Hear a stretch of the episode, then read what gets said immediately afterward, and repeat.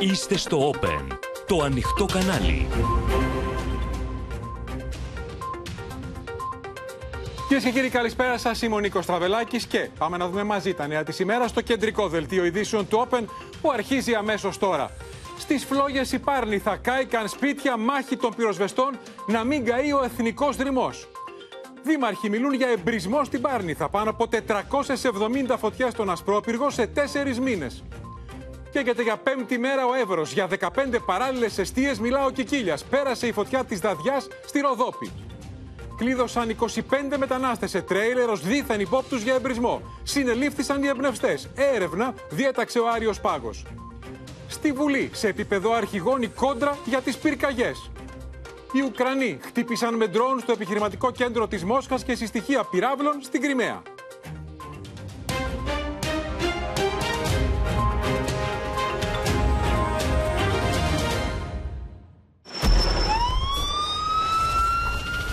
Πάμε, πάμε, πάμε, πάμε! Πάμε να εγκλωβιστούμε, πάμε! Δεν μπορώ να σας ακούσω, αλλά εδώ επικρατεί ένας πανικός, ένα πανδαιμόνιο. Κοίτα γρήγορα! Δεν υπάρχουν λόγια για αυτό που συμβαίνει εδώ! Δείτε πόσο γρήγορα η φωτιά μας κύκλωσε! Από πίσω απειλείται η Ιερά Μονή. Τα σπίτια καίγονται στην Αγία Παρασκευή εδώ πάνω.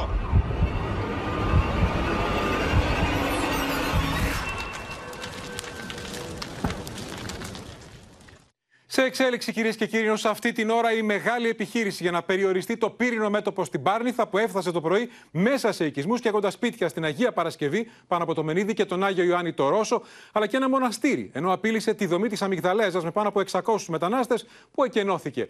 Εκτελήχθηκαν σκηνές κόλασης με τους ανέμους για μια ακόμα μέρα να φτάνουν σε ένταση τα 9 μποφόρ και το θερμόμετρο να αγγίζει πάλι τους 40 βαθμούς. Οι φλόγες απείλησαν τον εθνικό δρυμό της Πάρνηθας, ενώ κάποια στιγμή υπήρξε ανησυχία πως θα φτάσουν και πιο ψηλά προς το καζίνο. Την ίδια ώρα ο Εύρος φλέγεται για πέμπτη μέρα με πολλαπλά μέτωπα γύρω από το δάσος της Δαδιά, ενώ η φωτιά πέρασε και στη Ροδόπη, όπου εκενώνονται και άλλοι οικισμοί.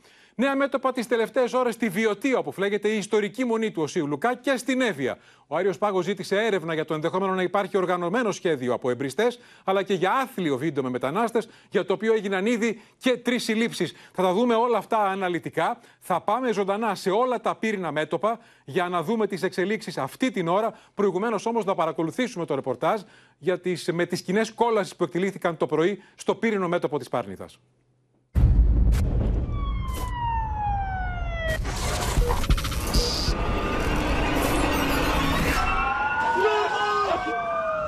Πραγματικά εικόνες που, που δεν μπορούν να περιγραφούν με λόγια. Αν υπάρχει μέσα άνθρωπος... Βγείτε, βγείτε! Βγείτε γρήγορα! Θα τα εγκλωβιστούμε μόνο!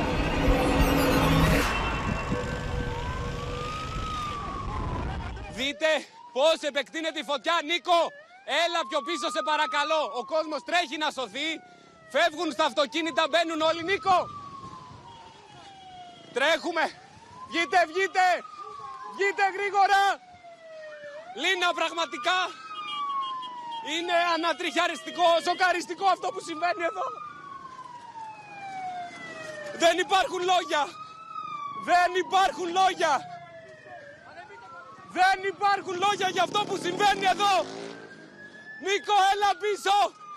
Δείτε πόσο γρήγορα η φωτιά μας κύκλωσε. Οι άνθρωποι τρέχουν να σωθούν. μαζί. Τρέχουν, βοηθούν ακόμη και ένα σκυλί. Έχει κόσμο πάνω ο οποίος κατεβαίνει. Πάμε, πάμε, πάμε, πάμε. Πάμε, θα εγκλωβιστούμε, πάμε. Πάμε. Ε, δώσε εδώ μέσα, εδώ μέσα, δώσε εδώ.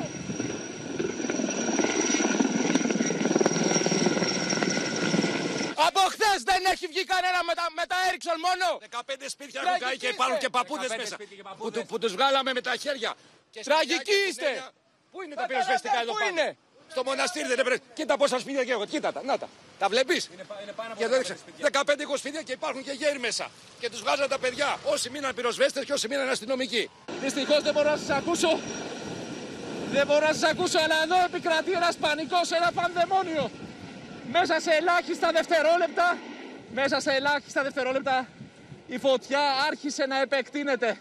Ήταν τεράστια η δύναμη του ανέμου παρά τις προσπάθειες των πυροσβεστών, παρά τις συνεχείς ρήψεις από τα αέρια μέσα. Είμαστε μέσα στον οικισμό της Αγίας Παρασκευής, εδώ όπου δεν υπάρχει πυροσβεστικό όχημα. Είμαστε μαζί με τον Νίκο το Χατζηστηλιανό και το Σταύρο το μερτήρι τους οπερατέρ του Open. Δείτε το αστυνομικό, το όχημα της αστυνομίας που κορνάρει ασταμάτητα για να απομακρυνθεί ο κόσμος. Δείτε που έχει φτάσει η φωτιά δίπλα στην Ιερά Μονή της Αγίας Παρασκευής. Κάποια στιγμή άρχισε να φυσάει λυσασμένα, πραγματικά λυσασμένα και οι φωτιές άρχισαν να ξεπετάγονται από παντού. Έχει ξερά χόρτα κάτω και άρχισε να επεκτείνεται. Ήδη οι πρώτες φλόγες ακουμπούν τα πρώτα σπίτια. Είναι πραγματικά επικρατή παντεμόνιο. Ακούτε τα οχήματα της πυροσβεστικής, τις ειρήνες, τρέχουν από μακρύνουν τον κόσμο.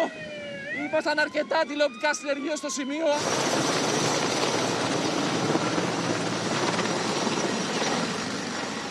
Ρε εσύ που πάει, που πάει εκεί; Δεν μπορείς ρε, πού θα πας ρε; Να μπορούσαμε να είχαμε αποκλειστεί, να είχαμε μπει μέσα στις φλόγες. Και το πράγμα μας κάνουν νόημα η αστυνομία ότι πρέπει να κατέβουμε προς τα κάτω. Βλέπω αυτή τη στιγμή είναι ακριβώς από πίσω, απειλείται η Ιερά Μονή. Βλέπω τους αστυνομικούς να τους ακολουθήσουμε. Ο Νίκος ο Χατζηστηλιανός είναι μαζί με τον Σταύρος ο Μερτήρης. Θέλουν να δουν αν είναι κάποιος στην Ιερά Μονή για να την εκενώσουν η φωτιά. Δείτε, Λίνα πλησιάζει απειλητικά στα σπίτια. Δεν θα πάω παραπάνω. Κατανοητό, κατανοητό. Δεν θα πάω εδώ. Και τα σπίτια από πίσω, αλλά δυστυχώς παρότι έχουν πέσει όλες οι δυνάμεις από αέρος και ξηρά, είναι τόσο μεγάλος ο αέρας, η δύναμη του αέρα, που δεν μπορούν να συγκρατηθούν τα πράγματα. Το 112 είχε ξανά οι κάτοικοι της Αγίας Παρασκευής Μενιδίου καλούνται να εγκαταλείψουν τα σπίτια τους. Είναι απίστευτες οι εικόνες αυτές που ζούμε μέσα σε πολύ λίγα δευτερόλεπτα. Άλλαξε, άλλαξε το σκηνικό, φύσηξε πάρα πολύ.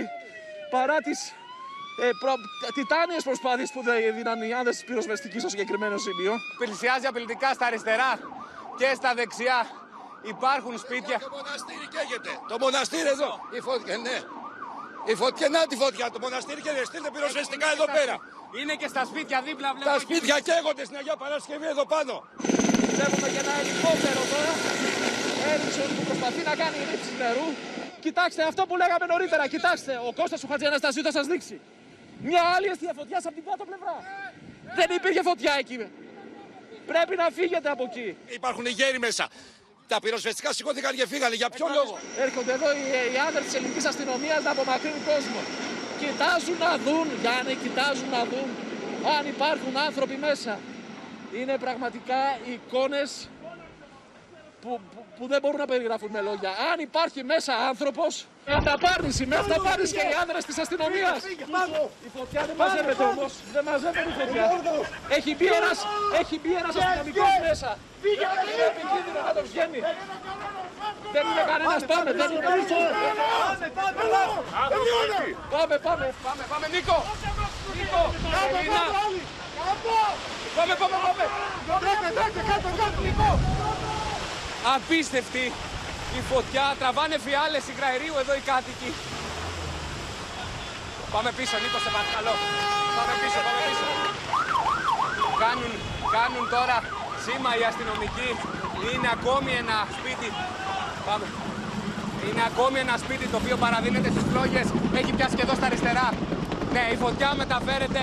Έχει κοπεί, βλέπεις, ο άνθρωπος στην προσπάθειά του να σώσει αν υπάρχει κάποιος άνθρωπος μέσα στο σπίτι. Έχει κόψει τα χέρια του. Δείτε, Λίνα, αυτή τη στιγμή πώς φουντώνει η φωτιά.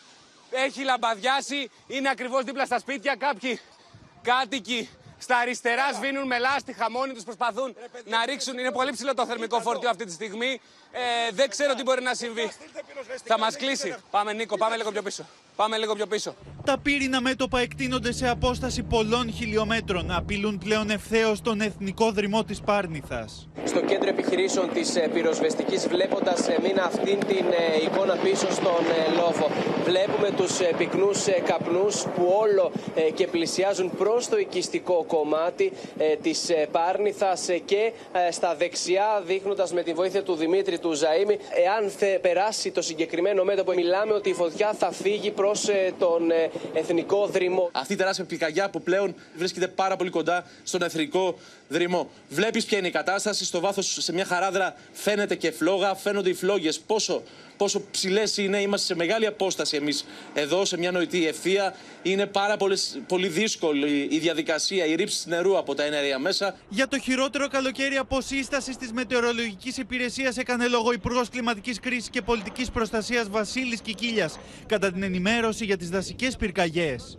Η κατάσταση στην Πάρνη θα είναι εξαιρετικά κρίσιμη και ιδιαίτερα για τις επόμενες ώρες. Όλες μας οι προσπάθειες έχουν επικεντρωθεί στην ανάσχεση του πύρινου μετόπου. Το φετινό καλοκαίρι είναι το χειρότερο από την εποχή που συλλέγονται μετεωρολογικά δεδομένα και εκδίδεται ο χάρτης επικινδυνότητας για εκδήλωση πυρκαγιάς στη χώρα. Το αποδεικνύουν τα στοιχεία. Λοιπόν, πάμε στα πύρινα μέτωπα, κυρίες και κύριοι, να δούμε τι συμβαίνει αυτή την ώρα. Καταρχήν στην Πάρνηθα, που βρίσκονται η Αδαμαντία Λιόλιου. Ο Μίλτος Σακελάρης στον Άγιο Ιωάννη το Ρώσο. Εκεί κάηκαν το πρωί σπίτια. Θα δούμε σε λίγο και τον Γιώργο Κρατημένο, που είναι στην Αγία Παρασκευή πάνω από το Μενίδη. Εκεί είναι μεγάλη καταστροφή. Κάηκαν πολλά σπίτια. Και ο Γιάννης Ρίγο στη Χασιά, εκεί όπου θα δείτε σε λίγο τις εικόνες, είναι σοκαριστικές. Είναι πολύ μεγάλη καταστροφή από τη φωτιά. Και πύρινα μέτωπα στον Εύρο, η Αναστασία Αργυριάδου, που είναι στην ε, κύλα του Εύρου, μία από τις περιοχές που ζητήθηκε νωρίτερα να εκκοινωθούν. Σε λίγο και ο Αντώνης Τσολναράς στη Σικοράχη. Είναι περιοχές γύρω από το δάσος Νταδιάς, όπου έχει επεκταθεί η φωτιά α, και έχουμε νέα πύρινα μέτωπα. Πάμε πρώτα στην Αδαμαντία Λιόλιου, από ό,τι καταλαβαίνω βλέποντας και την εικόνα Αδαμαντία, τα πράγματα αυτή την ώρα είναι καλύτερα στην Πάρνηθα. Δόθηκε Νίκο μια τιτάνια μάχη. Οι προσπάθειες ήταν υπεράνθρωπες για το πύρινο αυτό μέτωπο της Πάρνηθας με τα μέσα να επιχειρούν και να καταβάλουν προσπάθειες για να οριοθετήσουν την πυρκαγιά. Αυτή την ώρα εμείς βρισκόμαστε στο ύψος του Τελεφερίκ με τη βοήθεια του Κώστα του Παπαδάτου. Μπορείτε να δείτε την εικόνα που επικρατεί αυτή τη στιγμή. Φαίνεται βελτιωμένη η κατάσταση, ωστόσο είναι η χαράδρα και εκεί επιχειρούν αυτή την ώρα οι εναέριες δυνάμεις. Τα εναέρια μέσα με συνεχείς ρήψεις. Ακούμε και τον ήχο των ελικοπτέρων που ε, πετούν για να επιχειρήσουν σε ένα πύρινο μέτωπο που κατακαίει αυτή τη στιγμή το δάσος της Πάρνηθας σε μια μεγάλη έκταση. Μάλιστα έχει εκενωθεί και το καζίνο από νωρίς για να μην απειληθεί κανείς και να υπάρχει αντίστοιχη προστασία και η ασφάλεια. Γνωρίζουμε ότι και οι επίγειες πυροσβεστικές δυνάμεις βρίσκονται στο συγκεκριμένο σημείο που η φωτιά συνεχίζει το καταστροφικό της έργο σε μια δυσπρόσιτη την περιοχή με τη συνδρομή και των Γάλλων πυροσβεστών και οι ελληνικές δυνάμεις επιχειρούν εκεί όπως και εθελοντές για να συνδράμουν και να οριοθετήσουν το συγκεκριμένο μέτωπο. Αδαμαντία, έχουν κοπάσει οι άνεμοι γιατί το μεγάλο πρόβλημα χθες το βράδυ ήταν οι ρηπές ως 9 μποφόρ. Τις τελευταίες ώρες βλέπουμε ότι έχει κοπάσει, έχει, έχουν κοπάσει οι άνεμοι εδώ στην περιοχή. Γι' αυτόν τον λόγο λοιπόν δόθηκε μια τεράστια μάχη με τη συνδρομή αρχικά και των ανέμων. Ευνοήθηκε η πύρινη Λέλαπα να συνεχίσει το καταστροφικό της ε, έργο. Ωστόσο καθώς η ένταση των ανέμων έχει μειωθεί αυτό βοήθησε ε, στο να περιοριστεί η φωτιά μόνο στο δάσος. Συνεχίζονται οι προσπάθειες για να μην απειληθεί οποιοδήποτε οικισμός. Ε, στο σημείο αυτό που βλέπουμε είναι το καζίνο. Καταλαβαίνουμε λοιπόν τις αποστάσεις και για να δώσουμε λίγο και γεωγραφικά την κατάσταση, να σας πω ότι εμείς είπαμε είμαστε στο ύψος του Τελεφερίκ. Η απόσταση είναι περίπου 3 χιλιόμετρα από την Αγία Παρασκευή, εκεί που είδαμε τις συνθήκες του απόλυτου χάους της πύρινης κόλασης που εκτυλίχθηκε νωρίτερα με, την, ε, με τους ανέμους να ευνοούν ιδιαίτερα το καταστροφικό έργο της πυρκαγιάς και τους ε, πολίτες να είναι σε σε πανικό προσπαθώντας να σώσουν τις ε, περιουσίες Επομένως, τους. Αδαμαντία, αυτό που καταλαβαίνουμε ότι αυτή την ώρα έχει περιοριστεί η φωτιά σε μια χαράδρα, στο κομμάτι που δεν βλέπουμε, στην πίσω πλευρά της Πάρνηθας και αν κυλήσουν έτσι τα πράγματα και προλάβουν και κάνουν και άλλες ρήψεις στα ενέργεια μέσα ως 8 και 4 που δει ο ήλιος και δεν ενισχυθούν οι άνεμοι, έχουμε ελπίδες να αντιμετωπιστεί αυτό το πύρινο μέτωπο και να σωθεί ο εθνικός δρυμός. Αυτό είναι το μεγάλο στίχημα, το τι θα γίνει τις επόμενες ώρες, όσο πέφτει το φως του ηλίου και θα σταματήσουν οι ρήψεις από τα εναέρια μέσα. Είναι βέβαια μεγάλη έκταση που κατακαίει η φωτιά, αλλά είναι σε δυσπρόσιτη περιοχή, είναι μέσα στη χαράδρα και κάποιες μικρές αιστείες που βρίσκονται επίσης στο βουνό της Πάρνηθας. Λοιπόν, και να πούμε, Νίκο, ότι στο σημείο εδώ που βρισκόμαστε είναι και ένα άτυπο κέντρο συντονισμού.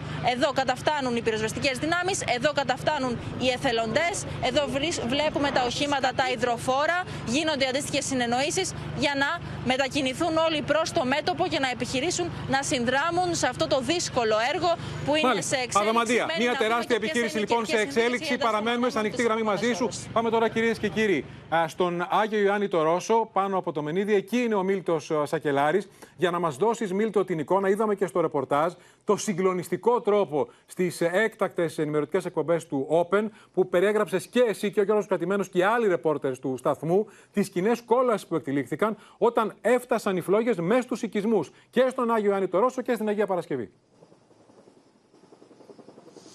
Πραγματικά, Νίκο, ήταν ε, αδύνατο να σβήσει αυτή η φωτιά, να μην κάψει αρκετά σπίτια και στον ε, Άγιο Ιωάννη Ρώσο και στην ε, Αγία Παρασκευή του Μενιδίου. Σας δείχνουμε το πρώτο σπίτι, το οποίο είναι ακριβώς από πίσω μου, την ώρα που ακούτε και τα ελικόπτερα τα οποία πηγαίνουν στο μέτωπο της Πάρνηθας, όπου βρίσκεται η Αδαμαντία Λιόλιου.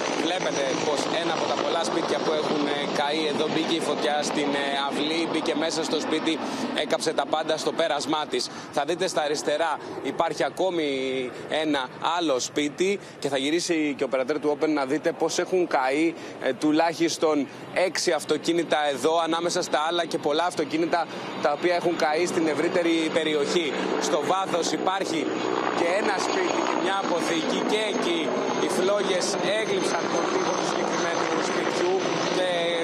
προκάλεσαν και εκεί υλικέ ζημιές. Τώρα βλέπουμε για τους κατοίκους οι οποίοι έχουν αρχίσει να επιστρέφουν στα σπίτια τους, έχουν αρχίσει να προχωρούν στην καταγραφή των ε, ζημιών, οι οποίες είναι πάρα πολλές, σε πάνω από 20 σπίτια τουλάχιστον, τουλάχιστον από τα όσα έχουμε μετρήσει στην Αγία Παρασκευή. Νίκο, ήταν πραγματικά συγκλονιστικά τα όσα ζήσαμε. Οι κάτοικοι εδώ δεν μπορούσαν να πιστέψουν αυτό που συμβαίνει. Έκαναν δραματική έκκληση για βοήθεια. Μεταδώσαμε λεπτό προς λεπτό όλη την εξέλιξη της φωτιάς, η οποία μπήκε μέσα στον οικισμό, κυρίως ε, στην Αγία Παρασκευή του Μενιδίου και λιγότερο στον Άγιο Ιωάννη ε, τον ε, Ρώσο, ο οποίος απειλούταν και χθες το βράδυ το βλέπαμε. Άλλωστε, να πούμε ότι οι κάτοικοι τώρα ζητούν από εδώ και πέρα να γίνει η καταγραφή των ε, ζημιών, να λάβουν τις απαραίτητες αποζημιώσεις. Πολλοί από αυτούς δεν έχουν ε, πού να μείνουν καθώς έχουν καταστραφεί τα σπίτια τους και περιμένουν φυσικά και κάποια απάντηση για το τι θα συμβεί από εδώ και πέρα. Πριν θα επιστρέψουμε, θα πάμε και στο Γιώργο Κρατημένο που είναι στην Αγία Παρασκευή σε λίγο εκεί όπου είναι οι μεγαλύτερες καταστροφές. Τώρα όμως κυρίες και κύριοι να δούμε πώς ξεκίνησε η φωτιά και πώς κινήθηκε για να φτάσει τελικά σήμερα ανάμεσα στα σπίτια στην Αγία Παρασκευή και στον uh, Άγιο Ιωάννη το Ρώσο. Ξεκίνησε λοιπόν έξω από τη μονή κλειστών στην Πάρνηθα. Έφτασε στη Φιλή και τη Χασιά. Στη Φιλή και τη Χασιά έκαψε σπίτια θα δούμε σε λίγο εικόνες από το διπορικό του Open και στη συνέχεια το πύρινο μέτωπο κινήθηκε και προς τον Ασπρόπυργο, αργά χθες το βράδυ, αλλά και προς την πλευρά του Μενιδίου, εδώ όπου εκενώθηκαν οι Ντάρδιζα, έφτασε στον Άγιο Ιωάννη το Ρώσο, έφτασε στην Αγία Παρασκευή. Είναι οι δύο οικισμοί, στους οποίους έκαψε σπίτια, έκαψε εδώ και το μοναστήρι, το, ένα από τα μοναστήρια που είναι στην περιοχή. Απειλήθηκε η Αμυγδαλέζα, η δομή των μεταναστών που εκενώθηκε και μεταφέρθηκαν πάνω από 600 μετανάστες. Ε, το στρατόπεδο Καποτά, όπως ανακοίνωσε το ΓΕΘΑ, δεν κινδύνευσε και ακόμα α, εκενώθηκε ο οικισμός Λεφάντο και τα Άνω Λιώσια. Και εδώ βλέπετε και το Μενίδη πόσο κοντά δηλαδή έφτασαν οι, οι φλόγες στην πιο πυκνοκατοικημένη περιοχή στους πρόποδες Πάρνηθας στο Μενίδη. Αυτό είναι το πύρινο μέτωπο, έτσι κινήθηκε και η μεγάλη μάχη όσο αυτή την ώρα δίδεται για να μην περάσει η φωτιά στον εθνικό δρυμό της Πάρνηθας. Έχει καεί ένα κομμάτι το 2007, 25.000 στρέμματα, αλλά σε αυτό το κομμάτι που σήμερα απειλήθηκε δεν έχει ξαναφτάσει ποτέ φωτιά. Και φαίνεται ότι κερδίζεται η, η μάχη.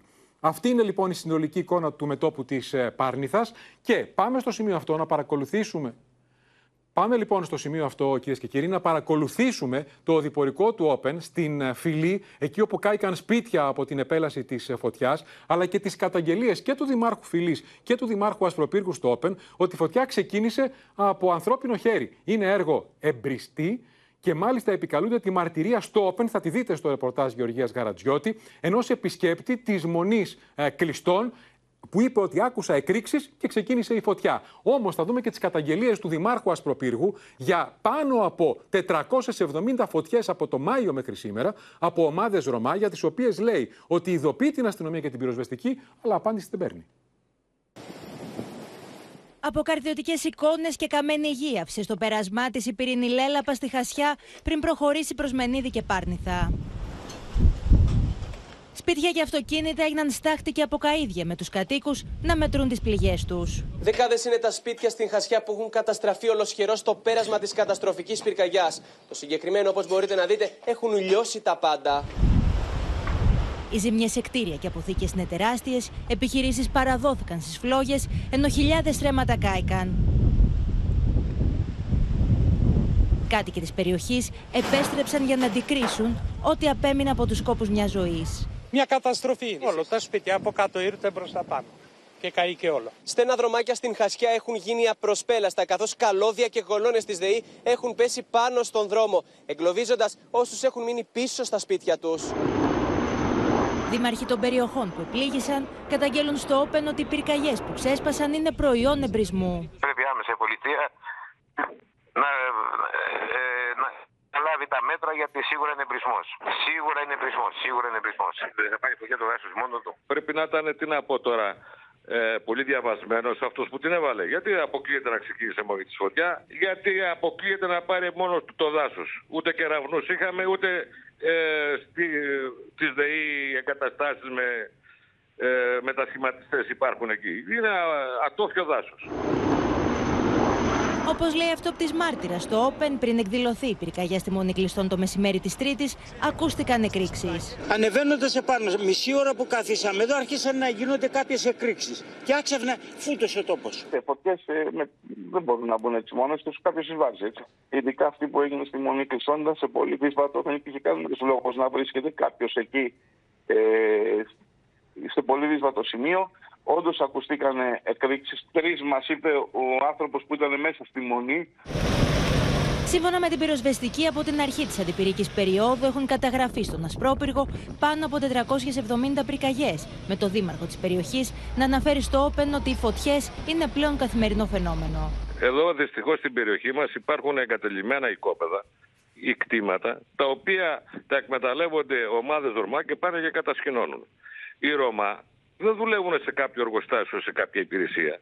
Το μεροκάματό τους είναι να, να περισυλλέγουν καλώδια ή φρεάτια ή κάδους σιδερένιες, λάστιχα αυτοκινήτων μεταχειρισμένα τα οποία τα καίνε και παίρνουν το μέταλλο. Βγαίνουν, πλησιάζουν Ρωμά, ε, ανάβουν φωτιές για ε, στρώματα, για σε καλώδια υπάρχουν και συνεχή, συνεχείς περι, περιπολίες της αστυνομίας αλλά είναι, έχει ε, μια ιδιαιτερότητα ο Ασπρόπληγος και γίνεται αυτό που γίνεται για να πάρουν αυτό που, που παίρνουν από τα μέταλλα κτλ.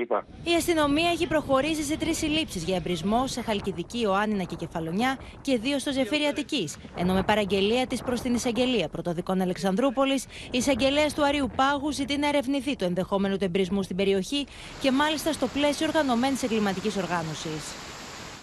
Επέμβαση λοιπόν από, τον, από την εισαγγελία του Αρίου Πάγου και πολύ σημαντικές οι καταγγελίες του Δημάρχου Ασπροπύργου που οπωσδήποτε πρέπει να διερευνηθούν. Μιλούμε για 470 φωτιές από την αρχή της αντιπυρικής περίοδου μέχρι και χθες.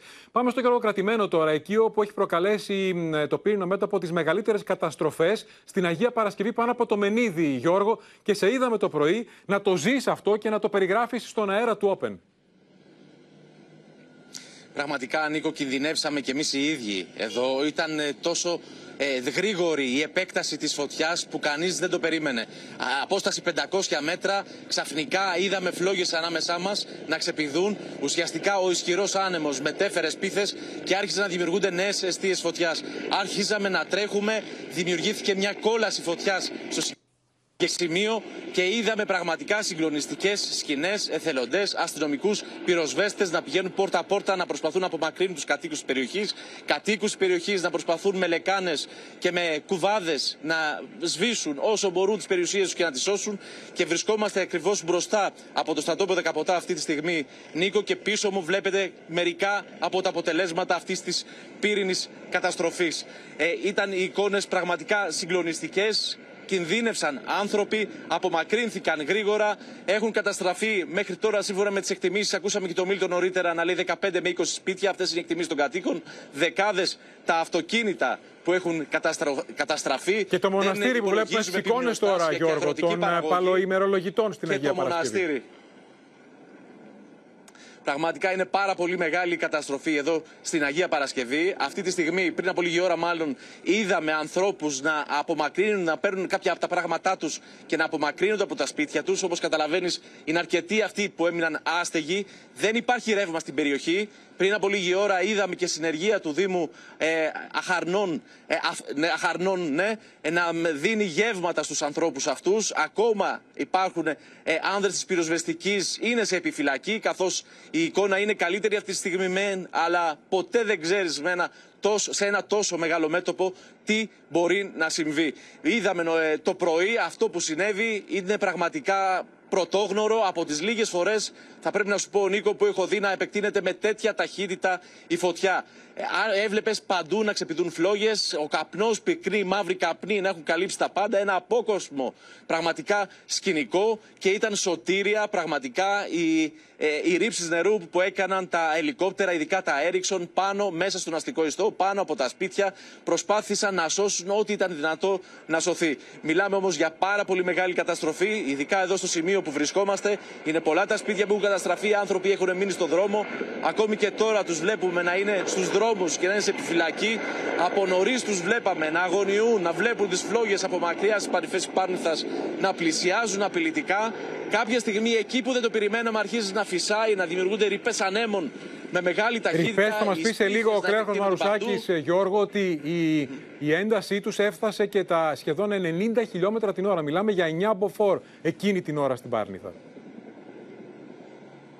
Κάποια στιγμή ήταν δύσκολο να σταθείς όρθιος. Ήταν τόσο ισχυροί οι άνεμοι, πραγματικά μετέφεραν σπίθες παντού. Έβλεπες δηλαδή από τη μια άκρη στην άλλη του οικισμού να ξεπηδούν φλόγες. Ήταν πραγματικά μια πάρα πολύ δύσκολη συνθήκη. Ήρθε και μήνυμα μέσω του 112 στους κατοίκους της περιοχής να απομακρυνθούν. Είδαμε και αυτή την αγωνιώδη προσπάθεια ε, αστυνομικών να μπαίνουν μέσα στις φλόγες κυριολεκτικά, μέσα στους μαύρους καπνούς, για να δουν αν υπάρχουν κάτοικοι μέσα για να τους απομακρύνουν. Ένας ε, μάλιστα αστυνομικός τραυματίστηκε ελαφρά στο χέρι σε αυτή την απέλπιδα προσπάθεια που έκανε να μπει μέσα και να δει, να διαπιστώσει ο ίδιος αν υπάρχουν άνθρωποι. Ήταν πραγματικά εικόνες που δεν θέλουμε να ξαναδούμε και ας ελπίσουμε ότι η φωτιά θα σταματήσει. Α ελπίσουμε ότι αυτή η καλή εικόνα που βλέπουμε αυτή τη στιγμή θα διαρκέσει και αυτός ο εφιάλτης που ζουν οι άνθρωποι εδώ θα τελειώσει εδώ. Θα τελειώσει εδώ, βεβαίως από εδώ και πέρα για κάποιους αρχίζουν τα σοβαρά προβλήματα. Θα πρέπει να ξαναφτιάξουν την περιουσία τους, θα πρέπει να πάρουν αποζημιώσεις, θα πρέπει να γίνει η καταγραφή οι κάτοικοι της περιοχής για να δουν ποια, είναι, ποια θα είναι η το επόμενη Το θέμα είναι, Γιώργο, ότι η ζημιά έγινε είναι μεγάλη. Έχουν καεί πάρα πολλά σπίτια, έχουν καεί ε, μεγάλες ε, εκτάσεις πράσινου. Πληγώθηκε για μια ακόμα φορά ο πνεύμονας ε, δίπλα στην Αθήνα για τρίτη φορά τα τελευταία τρία χρόνια. Και αν βάλουμε και το 2007 τη μεγάλη φωτιά της Πάρνηθας, τέταρτη φορά. Να σε ευχαριστήσουμε. Πάμε και στο Γιάννη Ρίγο, στη Χασιά, εκεί από όπου ξεκίνησε χθες η φωτιά και εκεί όπου είναι πάρα πολλά τα καμένα σπίτια, Γιάννη.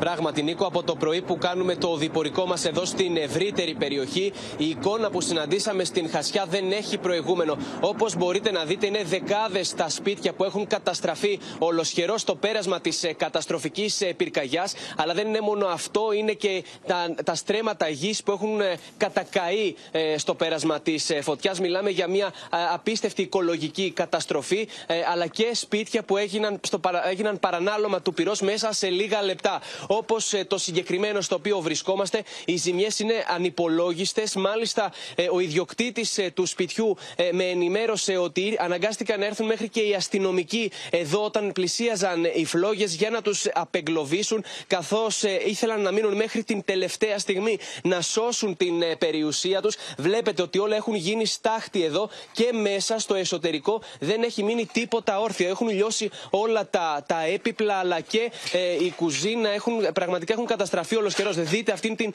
ε, συγκλονιστική εικόνα με τους ε, καναπέδες οι οποίοι έχουν λιώσει κυριολεκτικά. Το σπίτι ε, δεν, ε, δεν μπορείς να μείνεις σε καμία περίπτωση μέσα σε αυτό ε, το σπίτι λόγω της ε, κατάστασης. Είναι η κύρια κατοικία της ε, οικογένειας. Μάλιστα μου έλεγαν ότι έσπασαν χθες το βράδυ εδώ οι αστυνομικοί την πόρτα για να καταφέρουν να τους βγάλουν έξω, καθώς μέχρι την τελευταία στιγμή ήθελαν να μείνουν εδώ. Μου έλεγαν ότι έχουν βιτία περιμετρικά επειδή υπάρχει το δάσος δίπλα από το σπίτι τους. Είχαν μείνει λοιπόν εδώ με, ε, με τα βιτία να προσπαθούν να σβήνουν την ε, φωτιά. Όμως καταλαβαίνετε ότι οι φλόγε θέργευαν ώρα με την ώρα και έγινε αυτή εδώ η κατάσταση. Απομακρύνθηκαν, τους πήραν λοιπόν με τα περιπολικά, έφυγαν. Ήταν ο ιδιοκτήτης του σπιτιού, ο γιος του και ένας οικογενειακός φίλος, οι οποίοι προσπαθούσαν όλοι μαζί να σώσουν ε, την, ε, την περιουσία τους και βλέπετε ποια είναι η κατάσταση με την ανυπολόγιστη ε, καταστροφή μέσα στο συγκεκριμένο σπίτι. Θα προχωρήσουμε λοιπόν και σε ένα επόμενο δωμάτιο. Βλέπουμε εδώ είναι η κουζίνα του σπιτιού. Δεν έχει μείνει πραγματικά ε, τίποτα. Έχουν λιώσει εδώ τα πλαστικά από το ε, ψυγείο. Η κουζίνα βλέπουμε μέχρι και τα κουφώματα, τα τζάμια έσπασαν και έλειωσαν όλα στο πέρασμα της καταστροφικής πυρκαγιάς. Είναι συγκλονιστική πραγματικά εικόνα. Είναι πολύ μεγάλη η καταστροφή, Γιάννη. Η φωτιά κατέβηκε από τη μονή κλειστών εκεί στη Χασιά και μετά πήγε προς τι δύο πλευρές, προς τον Ασπρόπυργο αλλά και κόντρα στον άνεμο εξαιτίας του μικροκλίματος που είχε δημιουργηθεί. Κινήθηκε προς το Μενίδη για να δημιουργηθεί αυτή η καταστροφή που είδαμε νωρίτερα στην Αγία Παρασκευή και στον Άγιο Ιωάννη το Ρώσο και στο δάσος της Πάρνηθας. Να σε ευχαριστήσουμε και αξίζει να δούμε σε αυτό το σημείο, κυρίες και κύριοι, εικόνες από το πώς επεκτάθηκε σήμερα μέσα σε μισή ώρα με ανέμου 9 μποφόρ η φωτιά, πώς κινήθηκε το πύρινο μέτωπο και έφτασε τόσο γρήγορα στην Αγία Παρασκευή. Πάμε να δούμε το, το βίντεο. Ε, είναι από κάμερα στο Μενίδιο, όπω εξηγούν πηγές της πυροσβεστικής, αξιωματικής πυροσβεστικής. Ενώ οι φλόγες μέχρι τη μία το μεσημέρι έκαιγαν το λόφο αριστερά, όπως τον βλέπετε, στην περιοχή του στρατοπέδου Καποτά και της Αγίας Παρασκευής Μενιδίου, μέσα σε 10 λεπτά η φωτιά μεταφέρθηκε στον απέναντι λόφο πάνω από τη Χαράδρα, εξαπλώθηκε με ηλικιώδη ταχύτητα μέχρι την κορυφή του βουνού και εκεί υπήρξε ο φόβος ότι θα φτάσει στον εθνικό δρυμό ε, της Πάρνηθας και ως το καζίνο. Και γι' αυτό και υπήρξε η τεράστια κινητοποίηση εκείνη την ώρα που μας έδειξε νωρίτερα και η Αδαμαντία Λιόλιου. Και όλα αυτά βέβαια ενώ ε, τα εναέρια μέσα έκαναν συνεχείς ρήψεις νερού υπό πολύ αντίξωες συνθήκες διότι με ανέμου 9 από φόρ ε, οι, οι ρήψεις και είναι πολύ επικίνδυνες για τους πιλότους των Καναντέρ και των άλλων αέριων μέσων, αλλά και πολλές φορές δεν είναι αποτελεσματικές. Είδαμε λοιπόν πώς κινήθηκε η αστραπία, η φωτιά στην Πάρνηθα. Τώρα έχουμε νέο μέτωπο, κυρίες και κύριοι. Στη Βιωτία, αρκετά καινούργια μέτωπα, αναζωπηρώσεις, 112 και δυστυχώς έχει παραδοθεί στις φλόγες το ιστορικό μοναστήρι του Οσίου Λουκά έξω από τη Λιβαδιά. Έχει σπεύσει εκεί ο Γρηγόρης Ατρίδης. Να δούμε τις εικόνες, τις βλέπουμε, Γρηγόρη, και να μας ενημερώσεις για τα όσα συμβαίνουν εκεί.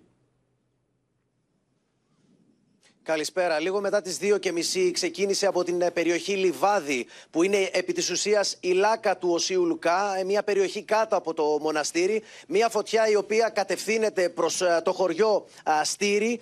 Το χωριό Στήρι, για να καταλάβει και ο κόσμος, είναι ένα χωριό το οποίο βρίσκεται μετά το δίστομο. Όπως σωστά είπες και εσύ Νίκο, είμαστε στην περιοχή της Βιωτίας. Εδώ βλέπετε το πώς ανεβαίνει τον λόφο η φωτιά και κατευθύνεται με προορισμό προς το χωριό Στήρι. Να πούμε ότι λίγο νωρίτερα έγινε ε, πολύ μεγάλη προσπάθεια για να εκενωθεί το μοναστήρι του Οσίου Λουκά. Έφυγαν όλοι οι μοναχοί με την παρέμβαση της αστυνομίας και της πυροσβεστικής. Ωστόσο, ο δεσπότης παραμένει μέσα και γίνεται προσπάθεια να τον μεταπίσουν για να φύγει. Ε, Μα είναι μέσα. πληροφορίες γιατί δεν προλάβαμε, επειδή μας απαγορεύτηκε να.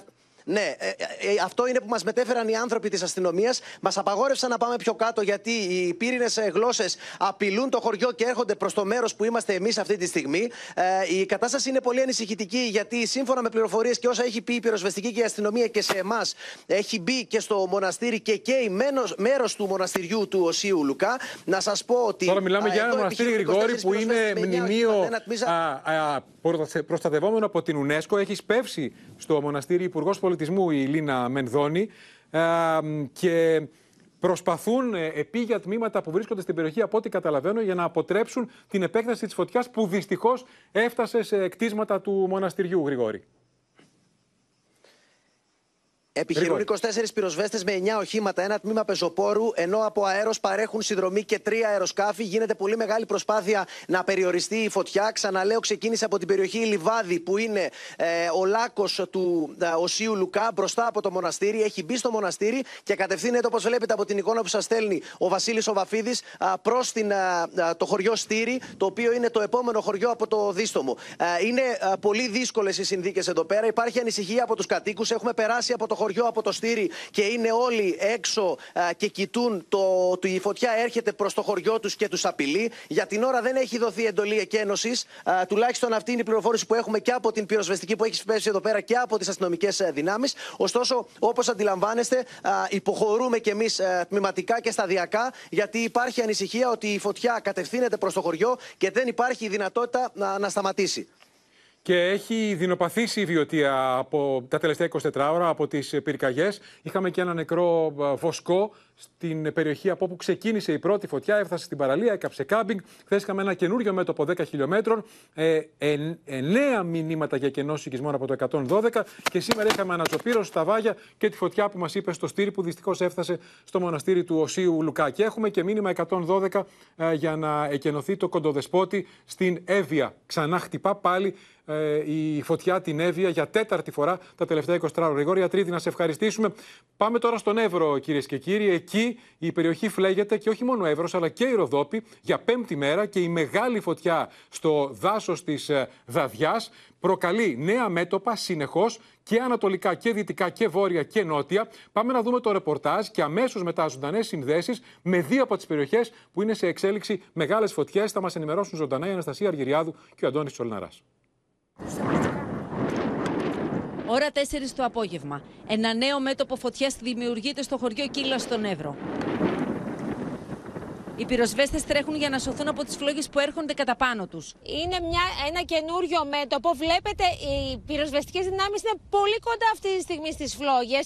Βλέπετε ότι έχουμε κοντά και κατοικίες και σπίτια. Η κατάσταση άρχισε να γίνεται πολύ επικίνδυνη. Οι φλόγες ε, αγγίζουν τους πυροσβέστες αυτή τη στιγμή. Βλέπω ε, τις φλόγες να είναι γύρω τους, να τους έχουν περικυκλώσει. Η φωτιά φουντώνει, θεριεύει. Οι φλόγες έχουν φτάσει στα πρώτα σπίτια, έχουν εκενωθεί τόσο τα κύλα όσο και το χωριό Μελία. Είδαμε κάποια ενέργεια μέσα να περνούν από κοντά, αλλά δεν σταμάτησαν σε αυτή τη φωτιά. Προχώρησαν γιατί τα μέτωπα ήταν πολλά και πήγαν προς τη Λευχήμη. Βλέπετε ότι έχουν καεί τα πάντα. Μαύροι καπνοί σκεπάζουν την περιοχή. Η ατμόσφαιρα είναι αποπνικτική. Ο άνεμος λισομανάει. Η φωτιά κινείται ανεξέλεγκτα. Οι πυροσβέστες δίνουν μάχη για να περιορίσουν τις φωτιές που καίνε ανελαίητα διάφορες περιοχές του νομού Εύρου. 15 παράλληλες αιστείες πυρκαγιάς. Από τα ξημερώματα του Σαββάτου στο δάσος τη Δαδιά, υπό ακραίες καιρικές συνθήκες, λόγω της παρατεταμένης ανομβρίας και των ισχυρών ανέμων, δημιουργήθηκε από αυτές τις παράλληλες αιστείες ένα τεράστιο πύρινο μέτωπο, το οποίο οι όποιες δυνάμεις πυρόσβεση, όσο ισχυρές και αν ήταν, δεν θα μπορούσαν να θέσουν υπό έλεγχο. Ξεκίνησε η φωτιά, τονίζω ότι ξεκίνησε σε ένα μέρος που δεν υπήρχε τίποτα. Δεν υπήρχε καμία ανθρώπινη δραστηριότητα. Οι κάτοικοι στα Κύλα και την Μελία λαμβάνουν μήνυμα από το 112 για να απομακρυνθούν προς τις σφαίρε. Στις 2 το μεσημέρι έφτασε μήνυμα 112 για τους κατοίκους στο χωριό Μελία και Κύλα να απομακρυνθούν προς τις σφαίρε. Οι κάτοικοι, από ό,τι βλέπετε πίσω μου, ετοιμάζονται να δημιουργήσουν αντιπυρικές ζώνες, ώστε οι φλόγες να μην φτάσουν μέσα στους οικισμούς τους.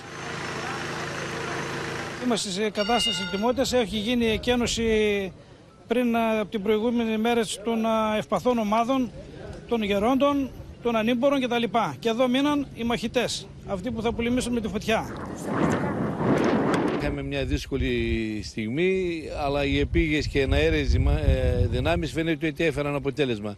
Θα συνεχίσουμε την ίδια την προσπάθεια αυτή που κάνουμε και τις ε, προηγούμενες ημέρες, άϊπνοι όλοι, ε, αλλά με μεγάλη πίστη ότι τελικά θα καταφέρουμε να κρατήσουμε ε, ε, ζωντανά τα χωριά μας. Η φωτιά συνεχίζει το καταστροφικό έργο της και κατεβαίνει στην περιοχή της Άβρας. Είναι φοβερό το πόσο γρήγορα ε, αυτά τα πύρινα μέτωπα, αυτές οι ενεργές αιστείες, οι οποίες είναι πάρα πολύ μεγάλες, αγκαλιάζουν ουσιαστικά ε, τον οικισμό. Η φωτιά η οποία κινείται κατευθείαν πάνω από το χωριό. δεν είναι εύκολο. Ε, σπίτια τα οποία να καίγονται μπροστά στα μάτια σας. Δυστυχώς το μέτωπο είναι πάρα πολύ μεγάλο. Είναι πολλές οι αιστείες, έχουμε αναζωπηρώσεις. Οι ρήψεις των εναέριων μέσων είναι συνεχείς. Από τη μανία της φωτιά δεν γλίτωσε ούτε και η Κύρκη στον Εύρο. Το άλλοτε καταπράσινο χωριό μετατράπηκε σε καμένη γη. Δυστυχώς δεν γλίτωσε η Κύρκη. Έχουν καταστραφεί πάρα πολλά σπίτια. Τηλεφωνούσαμε όλοι στην πυροσβεστική υπηρεσία. Όλοι οι κάτοικοι όσοι είχαμε σπίτια εδώ παραθεριστικά ή μόνιμε κατοικίες. Αλλά δυστυχώς δεν υπήρχε καμία ανταπόκριση. Μέσα σε λίγα λεπτά οι περιουσίες των κατοίκων του χωριού έγιναν στάχτη. Αυτό το σπίτι το έκανα με κόπο, με υδρότα. Ήταν σαν μια εξοχική κατοικία για να έρχομαι με τη γυναίκα μου να περνάμε τα Σαββατοκύριακα και τις γιορτές. Και σε μια στιγμή όλα καήκαν, ρε παιδιά. Βρισκόμαστε στο δρόμο που οδηγεί στον οικισμό της Κύρκης του Δήμου της Αλεξανδρούπολης. Όπως μπορείτε να δείτε, οι αναζωπηρώσεις είναι σε πάρα πολλά σημεία στο δρόμο που οδηγεί προς τον οικισμό. Πάμε ζωντανά κυρίες και κύριοι σε δύο από τα μέτωπα του Εύρου. Πρώτα στον Αντώνη Τσολναρά και μετά στην Αναστασία Αργυριάδου. Αντώνη, βρίσκεσαι στην ε, Σικοράχη. Είναι μία από τις περιοχές όπου έχουμε μεγάλη φωτιά στις παρυφές του δάσους της ε, Δαδιά. Είναι προς την κατεύθυνση της Ροδόπης. Ακριβώς. Ε, και πλέον, Νίκο, ε, νομίζω ότι έχει φτάσει ήδη προς τη Ροδόπη. Ουσιαστικά ξεκίνησε από την ε, Κύρκη, πέρασε και περνάει, μάλλον είναι και σε εξέλιξη εκεί, ε, γιατί είναι πολλών ε, χιλιόμετρων και είναι το μέτωπο στη Σικοράχη. Και αυτή τη στιγμή βλέπετε ότι ξεπηδούν αναδιαστήματα φλόγες πάνω από την βουνοκορφή αυτή, η οποία οδηγεί κατευθείαν, Νίκο, προς προς τις Σάπε.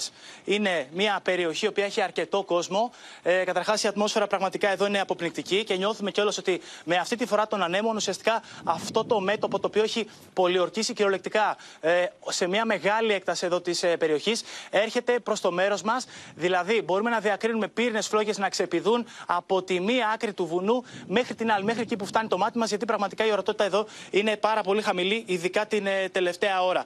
Ε, το θέμα είναι ότι ευτυχώς για την ώρα βλέπουμε διαρκώς ελικόπτερα Νίκο να επιχειρούν από αέρος και είναι πολύ δύσκολα αυτά τα σημεία εκεί πάνω. Δηλαδή, δυσκολεύει πολύ το θέμα με την ορατότητα. Είναι πάρα πολύ πυκνές οι στήλες καπνών που έχουν τυλίξει εδώ την ε, περιοχή. Αλλά υπάρχει ανησυχία, Νίκο, γιατί πιο πίσω στο βάθος, ε, πίσω από αυτή τη βουνοκορφή, ε, είναι ουσιαστικά ο οικισμός Σιγοράχη και εκεί υπάρχει ανησυχία γιατί το πέρασμα της πυρκαγιάς αυτής πέρασε, ήταν πολύ κοντά από τα πρώτα σπίτια και ελπίζουμε δεν έχουμε πρόσβαση προς τα εκεί. Έχει εκενωθεί εδώ και ώρα η συγκεκριμένη περιοχή και ελπίζουμε να, να, έμειναν ανέγκυχτα οι συγκεκριμένες κατοικίες. Τώρα, υπάρχει κινητικότητα και από τις χερσαίες δυνάμεις. Δηλαδή, βλέπουμε διαρκώς σε αυτό το δρόμο ε, στις άπες με σιγοράχη να κατευθύνονται περιπολικά, ε, πυροσβεστικά, με συγχωρείτε, για να κάνουν και μια εκτίμηση των πυρκαγιών και να χτίσουν κιόλα. Γιατί υπάρχουν ήδη αντιπυρικές ζώνες πιο μέσα στο χωριό, έτσι ώστε να είναι κάπως πιο διαχειρίσιμη και αντιμετωπίσιμη κατάσταση σε προσβάσιμα σημεία για τις χερσαίες πυροσβεστικές δυνάμεις. Το θέμα είναι ότι ε, η φλόγα και το θερμικό αυτό φορτίο, Νίκο, το νιώθουμε. Δηλαδή, πάρα πολλά μέτωπα νιώθουμε ότι έρχονται προς το μέρος μας. Και ακριβώς σε μία απόσταση από εδώ που βρισκόμαστε εμείς, ε, περίπου στα 2 με 3 χιλιόμετρα, βρίσκονται οι ΣΑΠΕ. Και πριν από λίγο, μάλιστα, στους κατοίκους είχε και εκεί μήνυμα μέσω του 112 για να εκενώσουν την ε, περιοχή. Παρ' όλα αυτά, έχουμε ξαναπεί πάρα πολλές φορές, είναι ειλικρινά γενναίες οι προσπάθειες των εθελοντών και των κατοίκων μαζί με τους ε, πυροσβέστες για να σώσουν τις περιουσίες τους. Το λένε οι ειδικοί, Αντώνη, ότι όταν ξεκινήσει μια φωτιά στο δάσος του Δαδιά που είναι τόσο πυκνό, σβήνει πάρα πολύ δύσκολα και το ζήτημα είναι ότι επεκτείνεται περιμετρικά. Η πλευρά που είσαι είναι προς τη Ροδόπη. Θα πάμε πιο νότια τώρα προς Αλεξανδρούπολη, εκεί όπου έχει, ε, έχουμε νέο μέτωπο στην περιοχή Κύλα και στην περιοχή Μελία. Ε, η, τα Μελία, Αναστασία Αργυριάδου, η περιοχή Μελία είναι εκεί όπου το περασμένο Σάββατο ξεκίνησε η φωτιά της, ε, του Εύρου πάνω από, την Αλεξανδρούπολη. Εκεί, πολύ σωστά. Ναι. Στις 5 και τώρα το έκανε πρωί, τον κύκλο, έπιασε φωτιά στην ε, Δαδιά και έφτασε στη Μελία. Και στη, στα Κύλα. Από την περιοχή Μελία ξεκίνησε αυτή η φωτιά, η οποία τις πρώτες ώρες δεν ανησυχούσε τόσο την πυροσβεστική. Είδαμε όμως ποια είναι η εξέλιξη. Και ενώ αυτό το μέτωπο ε, θεωρούσαμε ότι είχαν καταφέρει να τον κατασβέσουν, τελικά βλέπουμε ότι επανέρχεται και πάλι και απειλεί το χωριό Μελία και τα Κύλα. Τα Κύλα που βρίσκονται πίσω μου, ωστόσο, όπως θα δείτε και εσείς, η εικόνα εν συγκρίση με αυτή που βλέπαμε στις ζωντανές συνθέσεις μας τις προηγούμενες ώρες είναι πολύ καλύτερη σαφώς. Ε, είχαμε τα εναέρια μέσα που κατάφεραν τις τελευταίες δύο ώρες ε, να τυθασεύσουν αυτές τις πύρινες γλώσσες που έπνιγαν στην κυριολεξία όλη αυτή την περιοχή, πετούσαν στον ουρανό μέχρι και πριν από λίγα δευτερόλεπτα. Πριν από λίγα δευτερόλεπτα έγινε τελευταία πτήση. Τέσσερα Καναντέρ, ένα Σινούκ, ένα ελικόπτερο, ε, όπως ε, επίσης και τέσσερα Air Track. Ε, κατάφεραν λοιπόν να περιορίσουν αυτό το μέτωπο. Οι κάτοικοι όμως παραμένουν ανήσυχοι, φοβούνται τι θα γίνει από εδώ και πέρα, που θα πέσει το φως ε, της ε, ημέρας, θα σταμάτησαν τα εναέρια. Πώς θα εξελιχθεί λοιπόν ε, αυτή η φωτιά τη νυχτερινέ ώρε. Για να δούμε, Αναστασία, γιατί, γιατί φαίνεται ότι ο Εύρο έχει πολύ δρόμο ώρες ακόμα. να αναζωπηρώνουν. Τώρα, Είναι- αυτή τη στιγμή, Νίκο, είναι τρία τα μέτωπα. Είναι αυτό ε, στα κύλα που ανησυχεί τις αρχές. Βόρεια της Αλεξανδρούπολης, αυτός στο ναι. οποίο βρίσκεται ο Αντώνης Τσολναρά στην Άβρα και στη Δαδιά. Εκεί αυτή τη στιγμή είναι και η πιο ανησυχητική εικόνα και είναι σε εξέλιξη μια συνεδρίαση του συντονιστικού για να δουν Μάλιστα. τι θα κάνουν, πώς θα εξελιχθεί αυτή η πολύ δύσκολη νύχτα. Αναστασία και Αργυριάδου. στόχος τους είναι να μην ενωθεί ξανά και με αυτό να κλείσω το μέτωπο της Δαδιάς με αυτό της Αλεξανδρούπολης και δούμε τις εφιαλτικές εικόνες της περασμένης Δευτέρας. Το θέμα είναι ότι η φωτιά από δυο σημεία περνάει προς τη Ροδόπη. Να σε ευχαριστήσουμε, Αναστασία Αργιάδου, και να δούμε στο χάρτη α, τώρα για να καταλάβουμε τι έχει συμβεί εκεί. Βλέπουμε λοιπόν το δάσος της Δαδιά. Βλέπουμε την περιοχή που σας λέγαμε. Πιο, α, θα το δούμε πιο νότια είναι η Αλεξανδρούπολη. Κύλα και Μελία εκεί που ήταν η Αναστασία Αργυριάδου. Λεπτοκαριά. Ε, τη Σικοράχη που ήταν ο Αντώνης Τσολναράς. Περιοχές μέσα πια στη Ροδόπη. Ε, Κασιτέρα και Κιζάρη που είναι πιο βόρεια, θα το δούμε ξανά, για τις οποίες περιοχές είχαμε μήνυμα 112 για να εκενωθούν οι δύο οικισμοί. Άρα βλέπετε ότι η φωτιά, θα το δούμε εδώ καλύτερα, από το δάσος της Δαδιά δημιουργεί περιμετρικά μέτωπα, περνάει προς τη Ροδόπη και από το σημείο αυτό πιο βόρεια, Κιζάρη, Κασιτέρα, Σικοράχη, Κύρκη, αλλά και περνάει νότια από το μέτωπο που λέγαμε χθες, Μάκρη, περιοχή που σώθηκαν άνθρωποι διαθαλάσσης, με Συμβρία, Πετρωτά που έφτασε η φωτιά εκεί στη θάλασσα, Μαρόνια που σώθηκε την τελευταία στιγμή είναι στη Ροδόπη και εδώ είναι οι Σάπες. Άρα βλέπουμε ότι από τη Δαδιά επεκτείνεται η φωτιά από δύο πλευρές προς τη Ροδόπη. Πάμε να δούμε και τις εικόνες από τον ε, δορυφόρο για να καταλάβουμε το μέγεθος της καταστροφής. Στην, ε, αυτές είναι οι εικόνες. Το μέγεθος της καταστροφής στην, ε, στον Εύρο και στη Ροδόπη και υπάρχει μία ακόμα εικόνα, αν μπορούμε να τη δούμε, με τους καπνούς πάλι από το δορυφόρο, πώς έχουν φτάσει, αυτή είναι η εικόνα. Βλέπετε την καμένη γη από δορυφόρο, τεράστια εδώ είναι πιο βόρεια το δάσος της Δαδιάς και η καπνή και πώς επεκτείνεται η φωτιά ε, εδώ προς την Ροδόπη. Είναι πραγματικά τεράστια η καταστροφή στον Εύρο και στην Ροδόπη και είναι μαζί μας και απόψε ο Κλέρχο Μαρουσάκης. Καλησπέρα, Κλέρχε. Καλησπέρα, Νίκο. Για να δούμε καταρχήν, έλεγα νωρίτερα ότι την ώρα της μεγάλης καταστροφής είχαμε 9 μποφόρ στην Πάρνηθα. Ε, πού έφτασαν οι ρηπές των ανέμων, Πάλι στην Αττική είχαμε τους ισχυρότερους ανέμους. Ακριβώς, Νίκο. Πολύ δύσκολη νύ- η νύχτα λοιπόν που προηγήθηκε και η ημέρα βέβαια. Βλέπετε χαρακτηριστικά φτάσαμε ακόμη και τα 9 με 10. Για να λοιπόν. δούμε.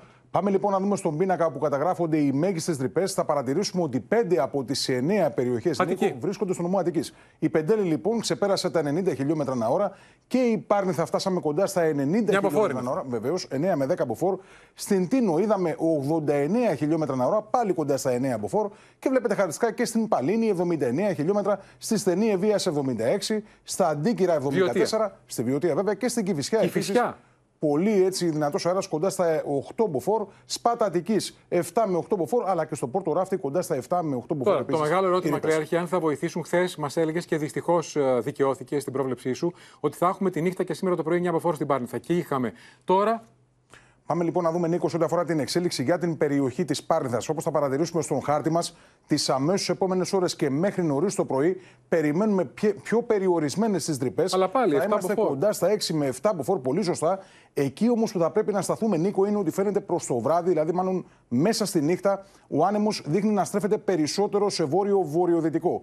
Από βορειοανατολική δηλαδή συνιστόσα που είχαμε μέχρι τώρα, Ναι. σιγά σιγά θα πάμε σε βορειοδυτικούς ανέμους και αυτό ίσως βέβαια παίξει το ρόλο τους σε ό,τι αφορά την επέκταση της πυρκαγιάς στην περιοχή της Πάρνηθα. Δηλαδή, Ναι, και πολύ αυτό είναι μεγάλη σχετικό προσοχή. γιατί η πυρκαγιά δημιουργεί το δικό της μικροκλίμα. Οι άνεμοι την, ε, κανονικά θα έπρεπε να την πηγαίνουν προς τον Ασπρόπυργο και την Ακριβώς. πήγαιναν ανάποδα προς το Μενίδη. Πολύ σωστά.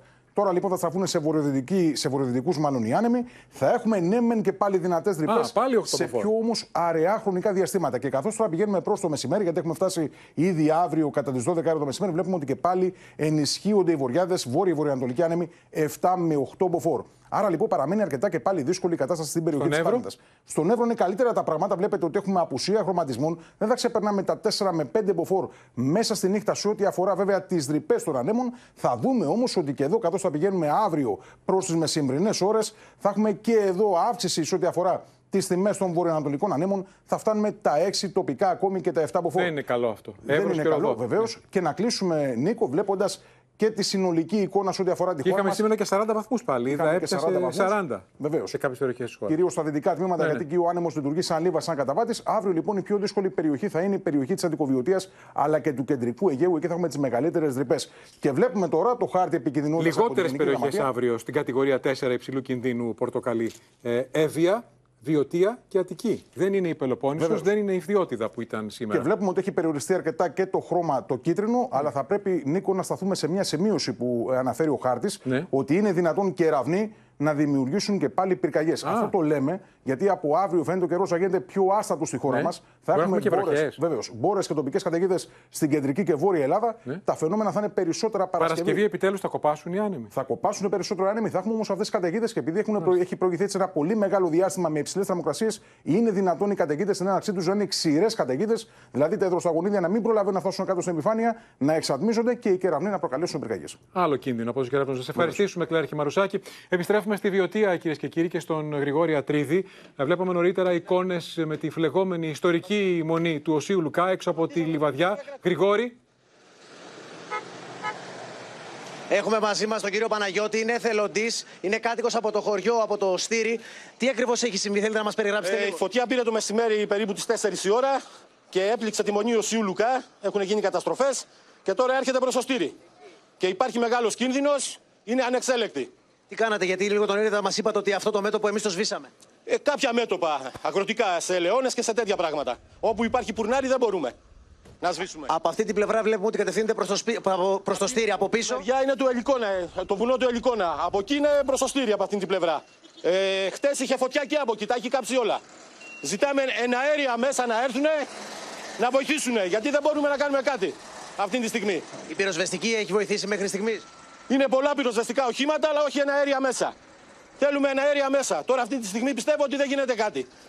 Επειδή είχαμε μια πληροφορία ότι υπάρχει ένας μοναχός που έχει μείνει μέσα στον Όσιο Λουκά, τι έχει Ε, όχι, γίνει με όχι, όχι, έχει απεγκλωβιστεί. Είναι μια χαρά, είναι μια χαρά πιστεύω. Και το μοναστήρι δεν έπαθε μεγάλες ζημιές. Έχει σταματήσει, η φω- έχει σταματήσει η φωτιά στο μοναστήρι; Έχει περάσει από εκεί, έχει κάνει τη ζημιά που έκανε και τώρα έρχεται προς το στήρι. Σας ευχαριστούμε πολύ. Ζητάμε Καλή κάποια βοήθεια από, το, από την κρατική μηχανή, γιατί κινδυνεύει και το χωριό. Είναι Έχει ξεκάθαρο. κάνει μεγάλες καταστροφές. Δυστυχώς. Να βοηθήσει η πολιτεία, γιατί δεν βοηθάει εκεί που πρέπει. Ευχαριστούμε πολύ.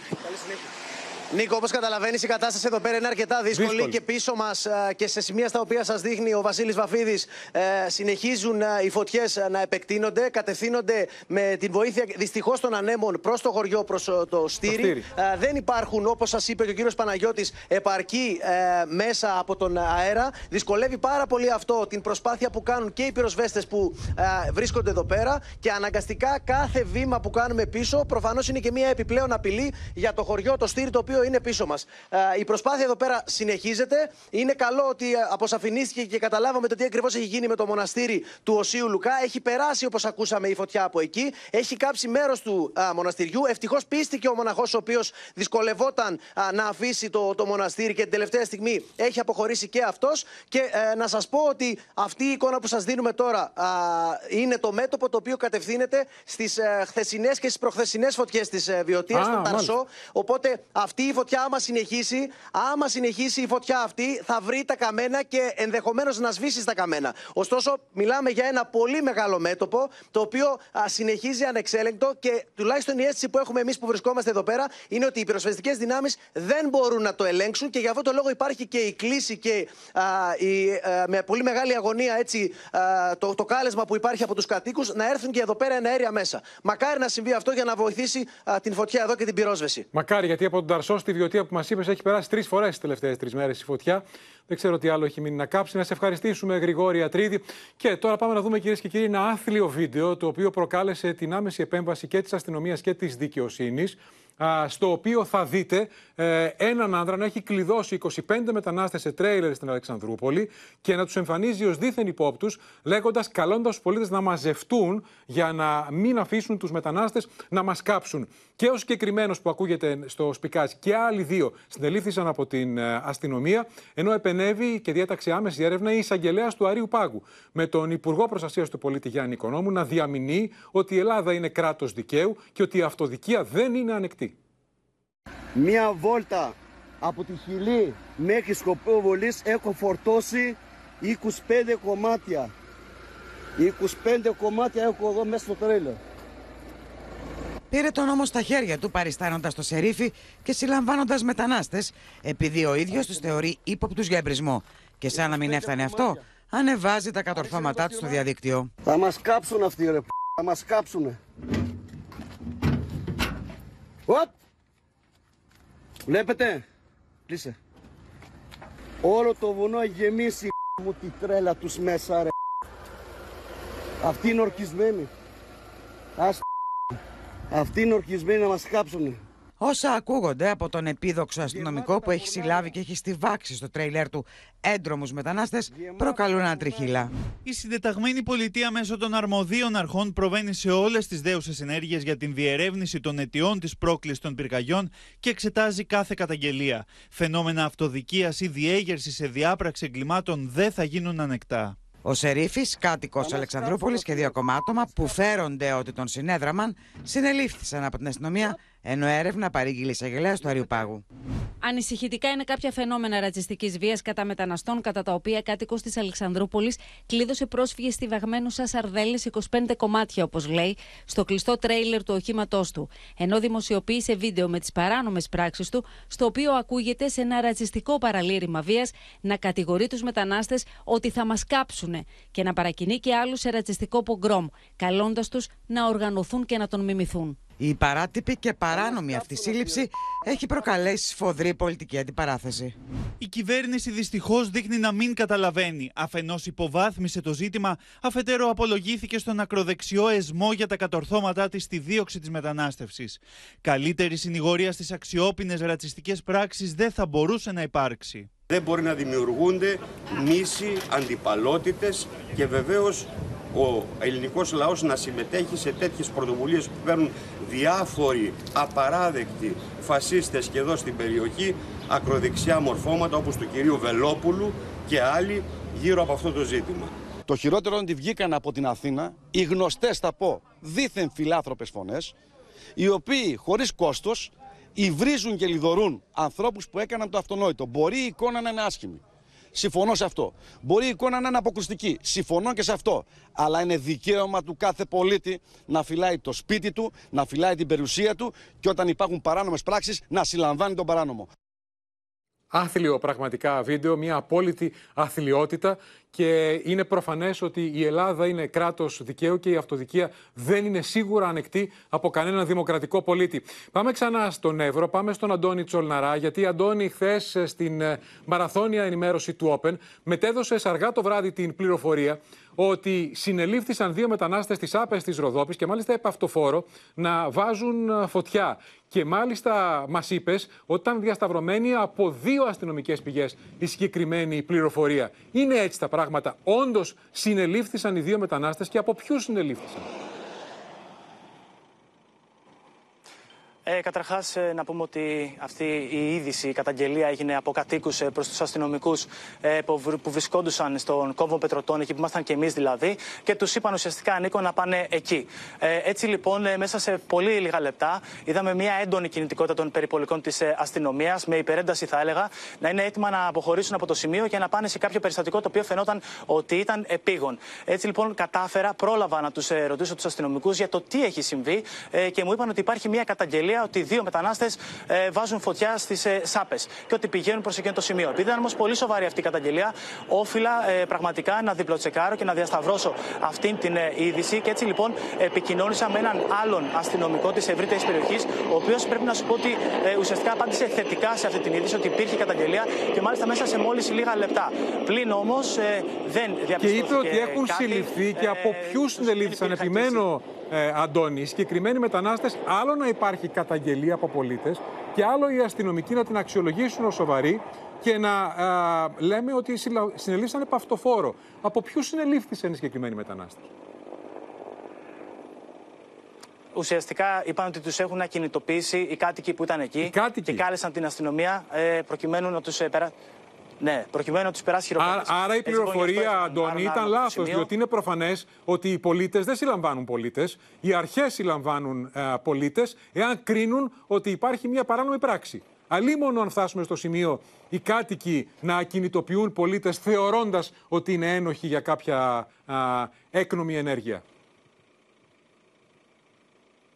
Ναι, και πλην όμως διαπιστώθηκε ότι τελικά αυτή η είδηση δεν ε, επιβεβαιώθηκε παρότι διπλοτσεκαρίστηκε πραγματικά. Άρα, Αντώνη, ε, από επανήλθε αστυνομικές σήμερα, πηγές. Δεν έγιναν, ε, επανήλθε συλλήψεις σήμερα ε, απευθύνοντας ερώτημα στην αστυνομία και καταλαβαίνω ότι η είδηση αυτή δεν ήταν σωστή. Δηλαδή, δεν υπήρξε ποτέ σύλληψη επ' αυτοφόρο δύο μεταναστών στις άπες της Ροδόπης να βάζουν φωτιά. Σωστά; Σωστά. Η καταγγελία, οι αστυνομοί, οι αστυνομικοί είπαν ότι υπήρχε. Ε, ήταν και από τις δύο πλευρές και τις δύο πηγές. Αλλά ε, ξαναλέω ότι δεν επιβεβαιώθηκε ότι έγιναν συλλήψεις και ε, η συγκεκριμένη είδηση ήταν, ε, ήταν λάθος. Άρα, άρα επρόκειτο για μια καταγγελία και πάντως να το ξαναπώ, συλλήψεις δεν κάνουν οι πολίτες. Σε ένα κράτος δικαίου, συλλήψεις προφανώς κάνουν οι αρχές, οι αστυνομικοί.